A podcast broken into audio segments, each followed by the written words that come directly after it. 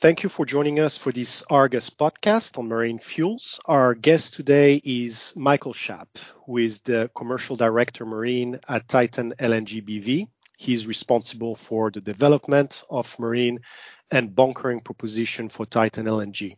He's got a very long CV in the marine fuel industry where he's uh, been involved on the commercial and trading activities in the past for physical suppliers such as Shell Marine Products and Argos Bunkering. Michael, thank you very much for joining us today. Thank um, you very much for uh, for the invitation, Nick. It's a pleasure. Um, listen, we we cannot not talk about the impact of COVID-19 outbreak. Unfortunately, we're still in the midst of uh, of it, uh, at least uh, here in Europe, where we're uh, taping this podcast. Um, how has the small scale LNG market reacted to the COVID 19 outbreak? And by that, I mean it's quite a diverse sector. You've got um, you know customers including passenger cars using uh, CNG so I believe it's compressed natural gas you've got uh, off-grid industrial customers and ships of different kind that uh, you know use LNG as marine fuels that you supply to so do you see any structural shift in small scale LNG demand due to the COVID 19 outbreak? Well, that's uh, quite a big question. Let's uh, digging in uh, immediately. Um, the answer is that um, whether it's structural, that remains to be seen. We do see quite a bit change in demand um, and that has to do with uh, with the fact that uh, some of the uh, anticipated LNG powered vessels are delivered later because of interruptions on the shipyard. But also we see a shift in demand profile. Um, for example, if you are a car carrier, um, there's not so many cars to carry at the at the moment. Right. Um, also, what we see is that the refinery runs are uh, different at this point in time. Uh, uh, all the blending uh, feedstocks are heading in towards a different direction. Um, so that's that that has quite an quite an impact on the normal demand pattern of certain certain vessels, and obviously uh, cruise is uh, is affected severely as well, with most of the vessels idling. Um, the cruise, cruise is one of the yeah, yeah, yeah. exactly. So uh, and they, these are quite prominent sectors who are looking into uh, into LNG as a marine fuel. Um, so yeah, there, there's an impact on the on the total demand, but uh, the question is, of course, if it's going to be structural. Um, I don't think so. In the in the long run, will be uh, will be okay. We did see um, some some decline in, in volumes on on the throughput side of uh, of Titan LNG. Mm. I have mm. to be honest about that, but it's um, it's it has actually picked up again, um, especially also on the uh, on the land side, where we do quite a bit of uh, uh, activity. Mm. That has picked up. Um, it's not entirely up to uh, what it used to be, but uh, we're almost uh, maybe 10% less than than what we saw in the um, prior to COVID. Okay.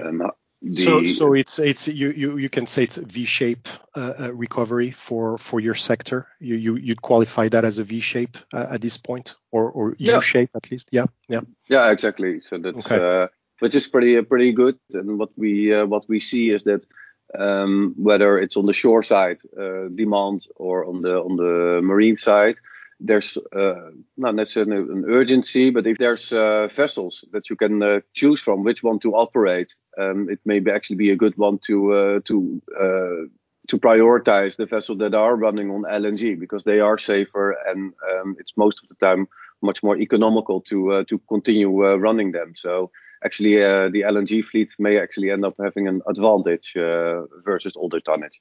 Hmm. Interesting, yeah. Um, in uh, you've got that uh, the Flex Fueler 2, uh, I believe, and it's it's uh, when is it uh, due to uh, come online? It's we're almost ready, so it's it's a matter of weeks. Okay. We're doing the final final outfitting at the at the shipyard. Luckily, we we chose to to build the vessel close by, so mm-hmm. the the was built in Eastern Europe and the final outfitting is done in uh, in the Netherlands, in a, a municipality close to, uh, to, Rotterdam. Mm-hmm. So uh, the impact of COVID is not uh, not that severe. Um, so we're a little bit behind, but uh, but nothing uh, dramatic. And with uh, uh, with the small change in demand, um, it, it's not the the worst for us at this point in time. We can still manage with with FlexFueler One as well. So okay. she may be not so busy, but I will be very happy once uh, number two comes online as well. Okay, it gives a bit of uh, operational flexibility to better serve your customers, I guess, right? Exactly. exactly. Good. Uh, listen, uh, the the uh, I want to ask you about the LNG bunkering market and how it's uh, developing in in Northwest Europe and abroad. If you have a view on international markets as well going forward, um, the the angle from from this this question is up until now, it seems like there's been a limited number of suppliers of LNG uh, as marine fuels, you know, that high barrier to entry, so to speak. But uh, lately, uh, several others are expected to enter this market in the in the coming months. Do you see scope for increasing competition? And what is Titan LNG advantage in this? How they gonna, how you guys gonna differentiate, I guess, yourself fr- from the others uh, going forward? Um, yeah, that's a that's a good question. Um, of course, there's uh, there's a lot of interest in this uh, in this market. Uh, everybody can see that it's growing. It's growing fast as well because uh, LNG is much more regarded as a uh, as, as the fuel of the of the future. So with that comes attention um, from uh, from multiple uh, potential competitors. Uh, Total is going to start very soon. Uh, one of the powerhouses, of course, in the uh, conventional uh, industry as well. So we'll we'll see how they how they do. Obviously, they have a very interesting launching customer, um, which which will demand use a lot of LNG, meaning that this market will will further further increase in terms of throughput that also, uh, in effect, means that more supply points are being developed. We're uh, we're looking into that as well, um, as uh, not only as Titan LNG, but also speaking to various partners where we can uh, where we can add value for certain of our customers. So the idea is that we have our physical uh, supply operation already in in ARA, which is going to be expanded with the uh, launch of FlexFueler number two. With the flex fuelers, we uh, we have a, stepping stone for smaller demands, Uh, so for a different kind of uh, audience, smaller tankers, dredgers, uh, car carriers, etc. So the smaller volumes is is what we what we aim for, um, and that has to do with the operational capabilities of the of the flex fueler, um, and that's uh, that's going quite well. Um, we have uh, quite a number of operations under the belt already. Uh, big and small. Uh, so it's from the learnings that we uh, that we have done with the with the FlexFueler, um, catering to to the smaller customers. Um, we have learned to um, to make sure that the operational profile is uh, is robust enough. And with these learnings, we also help other customers who are trading worldwide even to uh, to prepare them for uh, the future of, of LNG in terms of operational excellence, but also it's more like a trading model. Eh? So, uh, so where we add value to our customers by looking into the compatibility. Eh? Sometimes they they think that's uh, it's difficult, um, and we can help them with them. But also have a look at the sourcing. Eh? Is it the right quality? Is it the right pricing at this at a region which is uh, potentially underdeveloped? So we we really add value uh, to that but also in certain uh, cases we may help a potential supplier to uh, to have this more robust operational envelope to accommodate these these also sometimes new customers. So there's mm. um, there's value which we can add there. So it's essentially you're saying through your in in ARA with your Flex Fueler, you're a physical supplier. You've got that physical expertise with assets, but you've you also leverage that knowledge in a I guess operation expert in it could be in other location outside the Flex Fueler don't have physical assets, but you you will uh, uh, advise right potential uh, LNG receiving ships right as bunkers right and and advice on the whole supply chain. Is that right? You've done it. Yes, that's uh, that's correct. So either um, oh, we actually canvass into the into the well, location where a um, LNG fueled vessel is coming, mm-hmm. and where they would like to have bunkers. We'll look into what, what kind of infrastructure is there available, and then we help um, the customer to uh, to determine the best location for the for the bunkering, and if there's uh, nothing available, we have ended up chartering vessels as well to accommodate certain deliveries. And so the, for the big crane vessel that we have delivered to the Sleipnir, we've actually sailed across the globe to uh, uh, to follow that vessel, chartering a vessel and uh, making a delivery promise which was robust enough. Where was that delivery taking place? Sorry. Um, we have delivered in offshore Sumatra, uh, okay. Cabo Verde, uh, Gibraltar, um, and in Rotterdam as well. Well, so that's okay. uh, that's uh, that was quite something. But also we chartered recently the uh, um, a vessel of one of our in between brackets competitors, where we went to uh, to Emden to uh, to deliver to a large car carrier, which is calling there frequently, um, and did uh, um, did a, a, delivery to a dredging vessel as well. So we're just we're just a solution provider, and we'll we'll evaluate what is out there and to uh, make sure that it remains competitive as well in terms of pricing.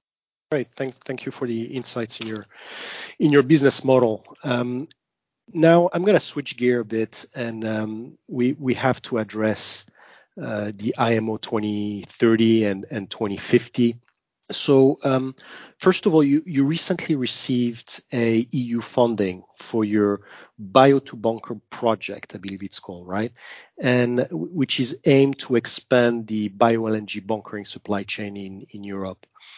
What is Titan LNG's vision of this particular fuel, and what share of the LNG bunkering demand could be met by bio LNG in the future, and by when? If if you want to dare telling us all these kind of details. It's a bit of a crystal ball, I know, but go ahead. Well, the um, the idea of the bio to bunker was to demonstrate that uh, the uh, bio LNG is, is viable towards the the future.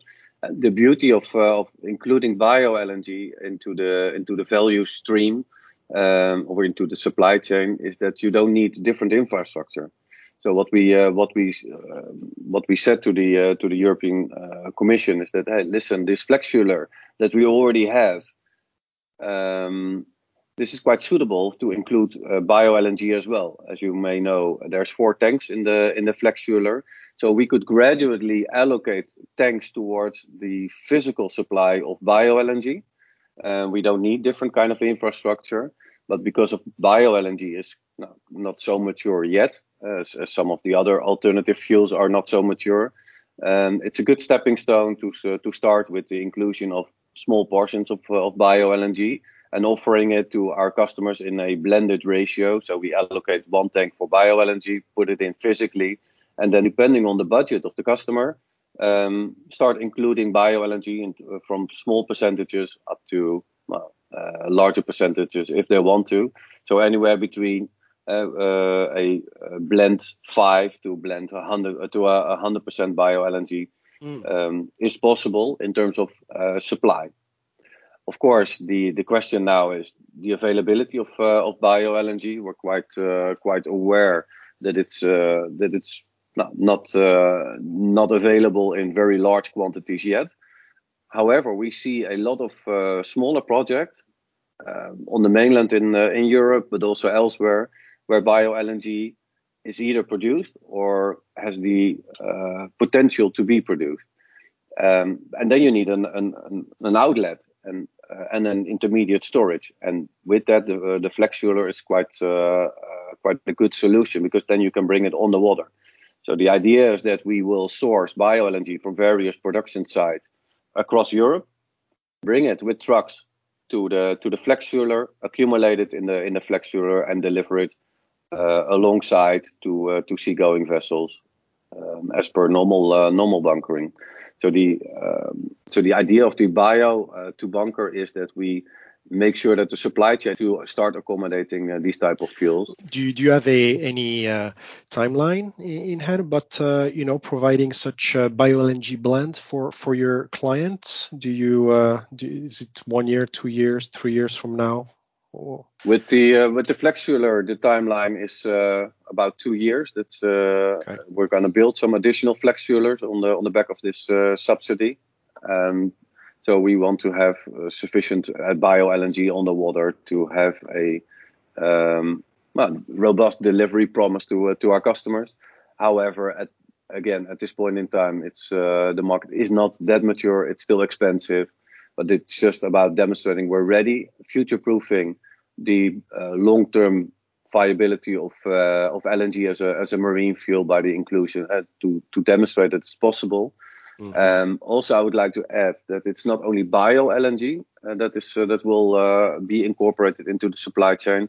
It's also what we call EL, ELG or syn uh, synthetic. LNG. Right. Yeah, yeah. So uh, that is that is made from different kind of feedstocks. Uh, for example, from from hydrogen. That's that green so hydrogen, hydrogen. Exactly. It has to be green, otherwise uh, it uh, doesn't it doesn't hit the, the sweet spot. But uh, so that also would be quite similar in terms of uh, product quality um, to to include in the in the supply chain as well. Excellent. Uh, the EU Parliament recently announced the inclusion of shipping in its emissions trading scheme, the ETS scheme, January 2022, which released tomorrow when you talk about uh, marine fuels and shipping uh, timeline, right? Um, is this uh, an opportunity or threat for Titan LNG, this inclusion in the ETS scheme? It's, uh, I think it's an opportunity for the uh, for the entire LNG market. And so, as Titan LNG, of course, we're a player, but the idea is, of course, to have to have this market grow because we believe that LNG is uh, um, is a good choice for for the future and future compliance with the uh, with the ETS, um, I think uh, LNG is well, better positioned than other fuels because obviously LNG already uh, reduces the carbon emissions of uh, of vessels. That it also means that the ETS uh, you have to pay will be lower if you have a LNG powered vessel. So I think it's quite beneficial for. Mm. Fast tracking any alternative uh, um, than than conventional fuels. Right, it's already available at scale um, sort of proven technology, so to speak, right? LNG as it is uh, right now. So it, it is a, a, bridging solution, as people say. Plus, if you tag that uh, bio LNG and synthetic LNG down the line, you have a uh, a, a, nice transition into um, the harder 2030, 2050 uh, emissions uh, caps, right? Reduction. Yeah. yeah. If um, I may add. To, yep, sure. Go ahead. To that um, yeah, without being too vocal, but I think a bridging solution is uh, is something I um, I want to voice out against. Mm. Um, yes, please. I know it's controversial and some players don't yeah. don't really like that term. Tell tell me. Yeah, no, I, I, don't particularly like it because um, it is a pathway. Uh, so uh, by now, using LNG, you are for future proofing your vessel for the inclusion of liquid gases, whatever they uh, may be in uh, in future, and it's uh, a bridge that it's short term. LNG is uh, readily available and, and here to stay as well, and we can phase it out due course when uh, when there's other alternatives. And so in that respect, I'm a big fan of using it as a bridge or transition uh, fuel um, because it's it's already doing something. Uh, so I don't want to. Uh, the message here is that time is moving fast, as you rightfully said uh, just now. It's around the 2022 is around the corner. Things move move slow, and I don't want to. Uh, I want to encourage owners to do something right now, and LNG is is available. So. I'm I'm not so keen on this uh, transition because yeah. Um, yeah it's it's here now and the the chicken and egg has been resolved. There is infrastructure. There's more infrastructure than demand at the moment prices are uh, continuously attractive. So, yeah, I think uh, at this point I would argue that uh, that it's a safe choice to uh, to go for a uh, a vessel that has an engine to burn gaseous fuels to make sure that you can comply with uh, with future evol- ever evolving regulations. Thanks for clarifying. And lastly, because uh, we I think we've covered uh, actually quite quite a bit here. Um, but uh, is there anything that uh, you want to share with our listeners? Uh, anything that is, uh, you know, any scoop or anything else? Scoop. Okay. Um, now, yeah, the, the thing I want I would I would like to highlight is the attractiveness of of LNG um, or liquid gas, whatever we're going to call it in in future the business case is uh, is quite uh, quite positive, but also um, it remains for outsiders some some uh, sometimes a bit difficult um, to to start crunching the numbers for for LNG. Um, it's priced in euro per megawatt hour, and how is that converted to uh, to the MGOs and the 380s uh, that that are very common in this uh, day and age still. Um, we uh, we have taken steps to uh, to demystify what LNG is about and to uh, to be accurately uh, compare it. We uh, we will launch something on our website uh, very soon, which is actually like a very simple conversion sheet that demonstrates. Hey, listen, if you use a thousand tons of of MGO, you are actually only you you only require about 815 tons of LNG. Um, uh, because of the energy density, uh, so you need to convert it properly. So we'll uh, we'll publish something online, which is for easy conversions, but we'll also start publishing some some LNG prices delivered on board okay. on our website.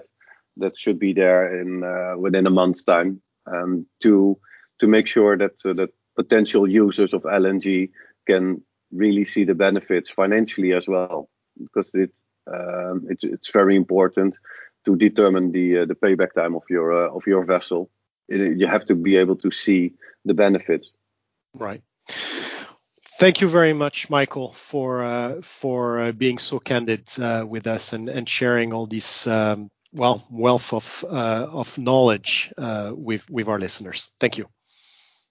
My pleasure. Thank you, Nick.